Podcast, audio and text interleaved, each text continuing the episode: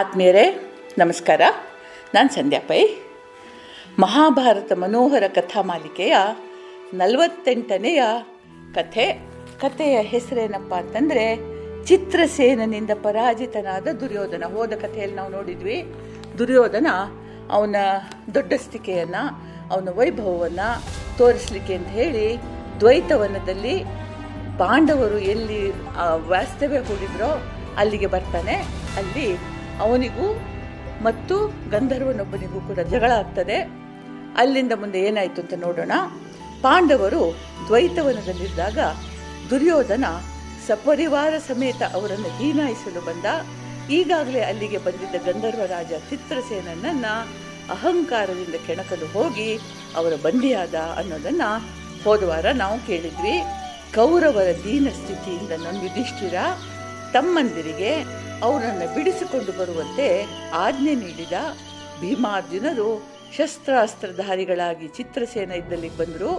ಅರ್ಜುನ ಗಂಧರ್ವನನ್ನು ಕುರಿತು, ರಾಜನಾದವನು ಸದಾ ಒಳ್ಳಿತನ್ನೇ ಸರಿಯಾದದ್ದನ್ನೇ ಮಾಡಬೇಕು, ಮನುಷ್ಯರಿಗೂ ಗಂಧರ್ವರಿಗೂ ಯಾವ ರೀತಿಯ ಸಮಾನತೆಯೂ ಇಲ್ಲ, ನೀವು ಅವರೊಡನೆ ಮಾಯಾಯುದ್ಧ ಮಾಡಿ ಅವರ ಸ್ತ್ರೀಯರನ್ನು ಅವರನ್ನು ಸೆರೆ ಹಿಡಿದಿರೋದು ಸರಿಯಲ್ಲ, ಧರ್ಮಸಮ್ಮತ ಅಲ್ಲ, ಅವರನ್ನು ಬಿಟ್ಬಿಡಿ ಅಂತಂದ. ಅವರು, ನಾವು ಆಜ್ಞಾಧಾರಕರು, ಆಜ್ಞೆಯಂತೆ ನಡೆಯುವರು, ನೀನು ದುರ್ಯೋಧನನ್ನ ಬಿಡು ಅಂದ ಮಾತ್ರಕ್ಕೆ ನಮಗೆ ಬಿಡೋಕ್ಕಾಗೋದಿಲ್ಲ, ಬೇಕಾದರೆ ನಮ್ಮನ್ನು ಸೋಲಿಸಿ ಅವರನ್ನು ಬಿಡಿಸ್ಕೋ ಅಂತಂದರು. ಸರಿ, ಯುದ್ಧ ಶುರುವಾಯಿತು. ಅರ್ಜುನ ಭೀಮರ ಮುಂದೆ ಬಹಳ ಹೊತ್ತು ನಿಲ್ಲಲಾಗದೆ ಗಂಧರ್ವರು ಬಳಲಿ ಹೋದರು. ಅಷ್ಟರಲ್ಲಿ ಗದಾಧಾರಿಯಾಗಿ ಅವರ ರಾಜ ಚಿತ್ರಸೇನ ಆಕಾಶದಿಂದ ಭೂಮಿಯೆಡೆಗೆ ರಭಸದಿಂದ ಬಂದ. ಅರ್ಜುನ ಅವನ ಉಕ್ಕಿನ ಮಹಾಗದೆಯನ್ನು 7 ತುಂಡಾಗಿ ಕತ್ತರಿಸಿ ಹಾಕಿದ. ಆಗ ಚಿತ್ರಸೇನ, ಧನಂಜಯ, ನಾನು ನಿನ್ನ ಮಿತ್ರ, ಕೌರವನನ್ನು ಶಿಕ್ಷಿಸಲೆಂದು ಬಂದವ, ಇಂದ್ರದೇವನಿಗೆ ಈ ದುಷ್ಟರು ಮಾತ್ಸರ್ಯದಿಂದ ನಿಮ್ಮನ್ನು ಅಪಹಾಸ್ಯ ಮಾಡಲೆಂದೇ ಬರುತ್ತಿದ್ದಾರೆ ಅಂತ ಗೊತ್ತಾಯಿತು. ನಿನ್ನ ತಂದೆಯಾದ ಇಂದ್ರನಿಗೆ ಇದರಿಂದ ಮಹಾ ಕೋಪ ಬಂತು, ಅವನು ನನ್ನನ್ನು ಇಲ್ಲಿ ಕಳಿಸಿದ, ನಾನು ಬಂದ ಕಾರ್ಯ ಮುಗಿತು, ನಾನೀಗ ಈ ದುರುಳರನ್ನು ಇಂದ್ರನಿಗೆ ಒಪ್ಪಿಸ್ತೀನಿ ಅಂತಂದ. ಭೀಮಾರ್ಜುನರಿಗೆ ಇದು ಸರಿ ಅನ್ನಿಸ್ತು. ಎಲ್ಲರೂ ಕೌರವರನ್ನು ಯುಧಿಷ್ಠಿರ ಇದ್ದಲ್ಲಿಗೆ ಕರ್ಕೊಂಡು ಬಂದರು. ಯುಧಿಷ್ಠಿರ ಇವರ ಮಾತು ಕೇಳಿ ಒಂದು ಚೂರು ವಿಚಲಿತನಾಗಲಿಲ್ಲ. ಬದಲಿಗೆ, ಗಂಧರ್ವರಾಜ, ದಯವಿಟ್ಟು ಕೌರವರನ್ನು ಬಿಡುಗಡೆ ಮಾಡು, ಕುರುಕುಲಕ್ಕೆ ಉಂಟಾಗಬಹುದಾದ ಕಳಂಕ ಇದರಿಂದ ನಿವಾರಣೆಯಾಗಲಿ ಅಂತ ವಿನಂತಿಸಿದ. ಚಿತ್ರಸೇನ ಕೌರವರನ್ನು ಬಿಡುಗಡೆ ಮಾಡಿದ. ಯುಧಿಷ್ಠಿರನಿಗೆ ನಮಸ್ಕಾರ ಮಾಡಿ, ಮಹಾನುಭಾವ, ರಾಗ ದ್ವೇಷರಹಿತನಾದ ಧರ್ಮಾತ್ಮನಾದ ನಿನ್ನ ನಮಸ್ಕಾರ, ನಿನ್ನ ದರ್ಶನವೇ ಒಂದು ಮಹಾಭಾಗ್ಯ ಅಂತ ಹೇಳಿ ಪರಿವಾರ ಸಮೇತ ಹೊರಟೋದ. ಯುಧಿಷ್ಠಿರ ದುರ್ಯೋಧನನ ಕಡೆಗೆ ತಿರುಗಿ, ಮಗು ದುರ್ಯೋಧನ, ಮತ್ತೆಂದೂ ಇಂಥ ಕೆಟ್ಟ ಸಾಹಸಕ್ಕೆ ಕೈ ಹಾಕಬೇಡ, ಇಂಥ ಕೆಲಸ ದುಃಖದಲ್ಲಿ ಕೊನೆಗೊಳ್ಳೋದೇ ಖಂಡಿತ, ನಿನಗೆ ಮಂಗಲವಾಗಲಿ, ಈ ಕ್ಷಣ ರಾಜಧಾನಿಗೆ ಹೊರಟು ಹೋಗು, ಹೀಗ ಆಯಿತು ಅಂತ ದ್ವೇಷ ಇಟ್ಕೊಳ್ಬೇಡ ಅಂತ ಹೇಳಿದ. ದುರ್ಯೋಧನ, ಅವನಿಗೆ ತುಂಬ ಹೀನಾಯ ಅನ್ನಿಸ್ತು. ಯುಧಿಷ್ಠನಿಗೆ ನಮಸ್ಕರಿಸಿ ಅಲ್ಲಿಂದ ಹೊರಟೋದ. ಹೋದವ ನೇರ ಹಸ್ತಿನಾಪುರಕ್ಕೆ ಹೋದ ಅಂತ ತಿಳಿಬೇಡಿ. ದುರ್ಯೋಧನ ಮಹಾ ಆತ್ಮಾಭಿಮಾನಿ, ಆತ್ಮಸ್ತುತಿಪರಾಯಣ, ಯೌವನ ಅಧಿಕಾರ ಐಶ್ವರ್ಯಗಳ ಮದದಿಂದ ಕುರುಡಾದವ ಅಂಥವನು ಗಂಧರ್ವರಿಂದ ಪರಾಜಿತನಾಗಿ ಸೆರೆ ಹಿಡಿಯಲ್ಪಟ್ಟ. ಅಷ್ಟರಲ್ಲಿ ಮುಕ್ತಾಯ ಆಗಿರಲಿಲ್ಲ.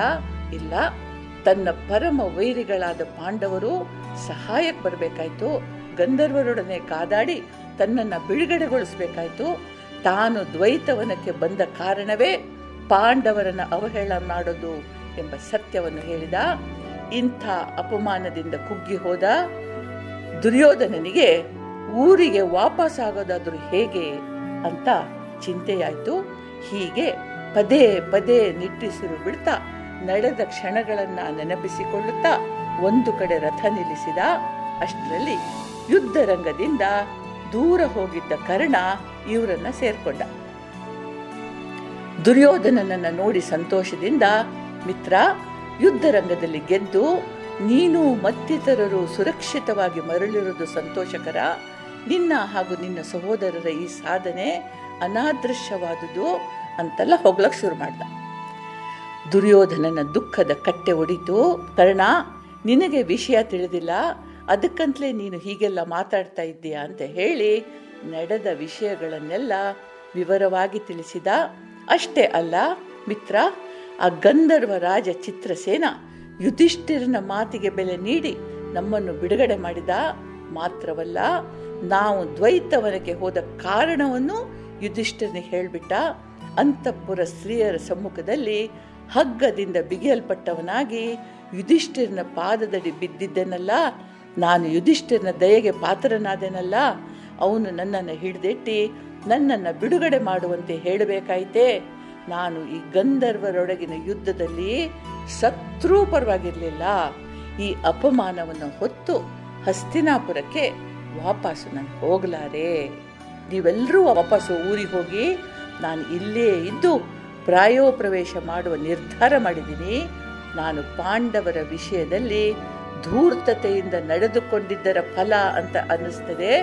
ನಾನು ಅಪಮಾನದೊಂದಿಗೆ ಭೀಷ್ಮ, ದ್ರೋಣ, ಕೃಪ, ಅಶ್ವತ್ಥಾಮ, ವಿದುರ, ಸಂಜಯ, ನಾಗರಿಕರು, ಹಿರಿಯರು, ಮುಖ್ಯವಾಗಿ ಮಹಾರಾಜ ಧೃತರಾಷ್ಟ್ರನನ್ನು ಎದುರಿಸಲಾರೆ. ಶತ್ರುವಿನ ದಯೆಯಿಂದ ಜೀವದಾನ ಪಡೆದ ಈ ಮಹದೇಹ ತ್ಯಾಗಕ್ಕೆ ಯೋಗ್ಯವಾದುದು. ದುಶ್ಯಾಸನ, ನಿನಗೆ ಪಟ್ಟಾಭಿಷೇಕವಾಗಲಿ, ನೀನು ಈ ಭೂಮಂಡಲವನ್ನು ಪಾಲಿಸೋ ನಾವು ಅಂತ ಹೇಳಿದ.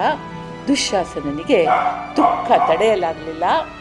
ಅವನು ಅಣ್ಣ ಅಣ್ಣ ಅಂತ ಹೇಳ್ತಾ ಕೆಳಗೆ ಬಿದ್ದುಬಿಟ್ಟ. ಈಗ ಕರ್ಣ ಎದ್ದು ನಿಂತ. ನೀವಿಬ್ರು ಇಷ್ಟು ದುಃಖ ಪಡೋದು ಯಾಕೆ ಅಂತ ನನಗೆ ತಿಳಿತಾ ಇಲ್ಲ. ಇಷ್ಟಕ್ಕೂ ಪಾಂಡುಪುತ್ರರು ಮಾಡಿದ್ದಾದರೂ ಏನು? ಅವರು ನಿನಗೆ ಪ್ರಾಣ ಭಿಕ್ಷೆ ನೀಡಿದರು ಅಂತ ಭ್ರಾಂತನಾಗಿದೆಯಲ್ಲ, ಅದಕ್ಕೆ ಅದೇ ಈ ದುಃಖ ಕಾರಣ. ಮೊದಲನೇದಾಗಿ ನೀನು ಈ ದೇಶದ ರಾಜ, ಅವರು ನಿನ್ನ ಪ್ರಜೆಗಳು. ಪ್ರಜೆಗಳು ಮಾಡಬೇಕಾದ ಕರ್ತವ್ಯವನ್ನು ಅವ್ರು ಮಾಡಿದ್ರು ಅಷ್ಟೇ. ಹಾಗೆ ಮಾಡದಿದ್ದರೆ ಅವರು ತಮ್ಮ ಕರ್ತವ್ಯದಿಂದ ಭ್ರಷ್ಟರಾಗ್ತಾ ಇದ್ರು. ನೀನು ಸೈನಿಕರಿಗೆ, ಪ್ರಜೆಗಳಿಗೆ ರಕ್ಷಣೆ ನೀಡುತ್ತಿ, ಇದು ನಿನ್ನ ಕರ್ತವ್ಯ. ಅಗತ್ಯ ಬಿದ್ದಾಗ ಅವರು ನಿನ್ನನ್ನು ರಕ್ಷಿಸ್ತಾರೆ, ಅದು ಅವರ ಕರ್ತವ್ಯ. ಆದುದರಿಂದ ಈ ಕರ್ತವ್ಯಗಳ ಸತ್ವವನ್ನು ತಿಳ್ಕೊಂಡು ಅವರು ಮಾಡಿದ ಈ ಕೆಲಸವನ್ನು ನಾವು ಮೆಚ್ಚೋಣ, ಆದರೆ ದುಃಖ ಪಡೋದು ಬೇಡ. ನೀನೇನಾದರೂ ಪ್ರಾಯೋಪ್ರವೇಶದ ಹಠ ಹಿಡಿದ್ರೆ ನಾವೆಲ್ಲರೂ ನಿನ್ನ ಹಿಂದೆ ಬರೋದು ಖಂಡಿತ ಅಂದ್ಬಿಟ್ಟ. ಅನಂತರ ಶಕುನಿ ಪರಿಪರಿಯಾಗಿ ತಿಳಿ ಹೇಳಿದ. ತಮ್ಮಂದಿರು ದುಃಖಿಸಿದ್ರು. ಯಾರು ಏನು ಹೇಳಿದ್ರೂ ದುರ್ಯೋಧನ ತನ್ನ ನಿರ್ಣಯದಿಂದ ವಿಚಲಿತನಾಗಲಿಲ್ಲ. ಅನ್ನ ಆಹಾರಗಳನ್ನು ತ್ಯಜಿಸಿ ಮೌನಿಯಾಗಿ ದರ್ಬೆಯ ಮೇಲೆ ಕುಳಿತುಕೊಂಡ. ಆ ಸಮಯದಲ್ಲಿ ಅವನು ನಾರು ಮಡಿ ಹುಟ್ಟಿದ್ದ. ಹೀಗೆ ಕುಳಿತು ಧ್ಯಾನಾಸಕ್ತನಾದ. ಇದನ್ನು ಗಮನಿಸ್ತಾ ಇದ್ದ ದಾನವರು, ಇವನೇನಾದರೂ ಹೀಗೆ ಸತ್ತು ಹೋದರೆ ಮುಂದೆ ತಮ್ಮ ಸಾಮ್ರಾಜ್ಯ ಮುಳುಗಿ ಹೋಗ್ತದೆ ಅಂತ ಚಿಂತಿಸಿ ಕೃತ್ಯ ಎಂಬುವಳನ್ನು ಕಳುಹಿಸಿ ದುರ್ಯೋಧನನನ್ನು ತಮ್ಮ ಲೋಕಕ್ಕೆ ಅಪಹರಿಸಿ ತಂದರು. ಅವನತ್ರ ಕೇಳ್ತಿರ್ಲಿಲ್ಲ, ಅವನನ್ನು ಅಪಹರಿಸಿ ತಂದರು. ಅವನನ್ನು ತಮ್ಮ ಎದುರು ಕುಳ್ಳಿರಿಸಿಕೊಂಡು, ಸುಯೋಧನ, ನಾವು ನಿನ್ನ ಜನ್ಮ ರಹಸ್ಯ ತಿಳಿದವರು, ನಿನಗೆ ಹೇಳ್ತೀವಿ. ಹಿಂದೆ ನಾವು ಶಿವನನ್ನು ಕುರಿತು ತಪಸ್ಸು ಮಾಡಲಾಗಿ ಮಹೇಶ್ವರ ನಿನ್ನನ್ನು ದಯಪಾಲಿಸಿದ. ನಿನ್ನ ಸೊಂಟದಿಂದ ಮೇಲಕ್ಕಿರುವ ಭಾಗವು ವಜ್ರ ಕಠಿಣವಾಗಿದೆ. ಆದುದರಿಂದ ಶಿರಸ್ಸಿನಿಂದ ಸೊಂಟದವರೆಗಿನ ಭಾಗವನ್ನು ಈ ಜಗತ್ತಿನ ಯಾವುದೇ ಶಸ್ತ್ರಾಸ್ತ್ರಗಳೂ ಭೇದಿಸಲಾರವು. ಸೊಂಟದಿಂದ ಕೆಳಗಿರುವ ಭಾಗವನ್ನು ಸಾಕ್ಷಾತ್ ಉಮೆಯೇ ಕೋಮಲ ಕುಸುಮಗಳಿಂದ ನಿರ್ಮಿಸಿದ್ಲು. ನಿನ್ನ ಸಹಾಯಕ್ಕಾಗಲಿ ಈಗಾಗಲೇ ಹಲವರು ದಾನವರು ನಿನ್ನೊಂದಿಗೆ ಅವತರಿಸಿದ್ದಾರೆ. ಉದಾಹರಣೆಗೆ ಶ್ರೀಕೃಷ್ಣನಿಂದ ಹತನಾದ ನರಕಾಸುರ ಈಗ ಕರ್ಣನಾಗಿ ಜನ್ಮ ತಳೆದಿದ್ದಾನೆ. ಅವನು ಕೇಶವನ ಮೇಲಿನ ದ್ವೇಷವನ್ನು ಸ್ಮರಿಸಿಕೊಂಡು ಅವನ ಸಖನಾದ ಅರ್ಜುನನೊಂದಿಗೆ ಯುದ್ಧ ಮಾಡ್ತಾನೆ. ಇನ್ನೂ ಅನೇಕರು ಸೂಕ್ಷ್ಮ ರೂಪದಿಂದ ಕುರು ವೀರರ ಹೃದಯಗಳನ್ನು ಆವರಿಸಿಕೊಳ್ತಿದ್ದಾರೆ. ಕಠಿಣ ಹೃದಯರು ನಿಷ್ಕರುಣಿಗಳು ಆಗಿದ್ದಾರೆ.